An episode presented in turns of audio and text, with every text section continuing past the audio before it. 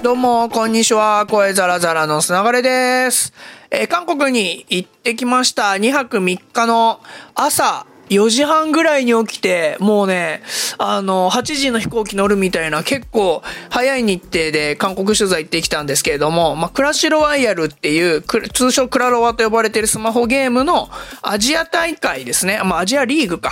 の様子を、えー取材してくるのと、あと選手、日本からもプロゲーマーチームが4チーム、えー韓国行っていて、その方々に、えーインタビューするっていうのを、えーいろんなメディアさんと一緒にメディアツアーって呼ばれるやつで行ってきたんですけども、まあね、プレスツアーかな？うん。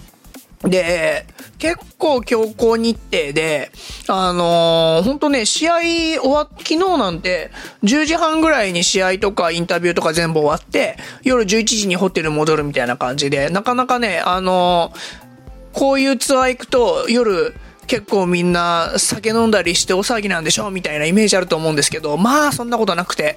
特にね、僕はバウンシーっていう動画メディアで後日動画記事にするんで、あの、ちょっと特殊なのかもしれないんですけども、あの、一緒に行かれたメディアさんとかで、速報系のメディアさんとかはもうその夜ね、インタビューの文字起こしとかしたりして、もう3本ぐらい上げてたりして、いや、ゲームメディアの皆さん記事書くの早いなみたいなのをね、あの、目の当たりにして、まあ、刺激がある、ああの、メディアツアーっていうかプレスツアーだったんですけど、で、選手自身もね、あの、高校生から多分ね、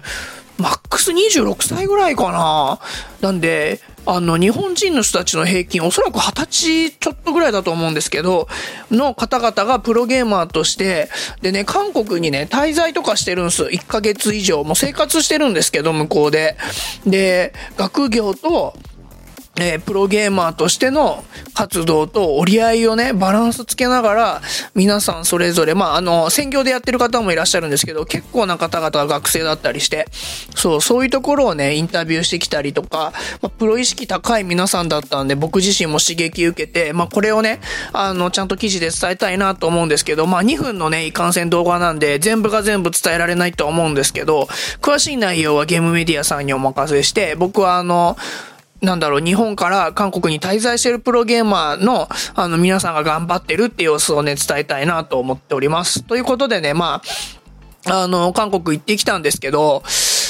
まあ、僕動画なんで、あのアルファ9っていうカメラと、あとオズマアクションっていうのを今回ね、持ってって、オズマアクションの方は、あの、サブ機として持ってったのと、あと Vlog をね、あの、ビデオブログをちょっと撮ろうと思って、1日目はね、あの歩きながらいろんな風景とかを撮って、すぐ音楽つけてまとめたやつをね、出してみたんですけども、そう、なんかね、そういう旅に、こう、ちゃんとブログっていうのを合わせてみたらどうだろうっていうの、それもね、速報性高いというか、すぐ編集できるみたいなのでやってみて、まあ、実際にオズマアクション、思った以上になんかいい端末だったんで、ソニーの R RX0 Mark II 持っていくか悩んだんですけど、RX0 Mark II はね、一回もう Vlog 作ったことあるんで、オズマアクションで今回やってみたんですけどね、やっぱああいう端末いいっすね。あの、α9 をずっと持って、あの、動画を Vlog 作ろうと思うと結構大変なんですけど、オズマアクションだとさっと出してさっと撮れて、まあ歩きながらも撮れるっていうのもあって、まあ僕の場合は、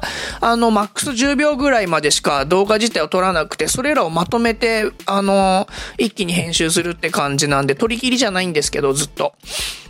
そうそう、そういうのもね、なんか試せたりして、韓国取材ね、すごい面白かったです。で、あの、昨日は本当に、あの、ちょっとだけ時間があったんで、カロスキルっていう、ちょっと発音合ってるかわかんないですけど、地名に行ってきま、地名っていうか場所に行ってきました。で、カロスキルっていうのはなんか、ファッション系の最先端みたいなファッションみたいなところ集まってる、あのー最近人気の場所らしくて、で、そこのタンバリンズっていう、えー、なんか美容、なんていうんですかね、化粧水とか、あと、ハンドクリームとか売ってるお店に行ってきて、ここはね、絶対行った方がいいって教えてもらって、片道1時間かかってるんで、往復2時間ね、タクシー乗ってたんですけど、で、1時間しか滞在できなくて、あのもう、次の移動とかがあるんで、自由時間がそんななかったんでね、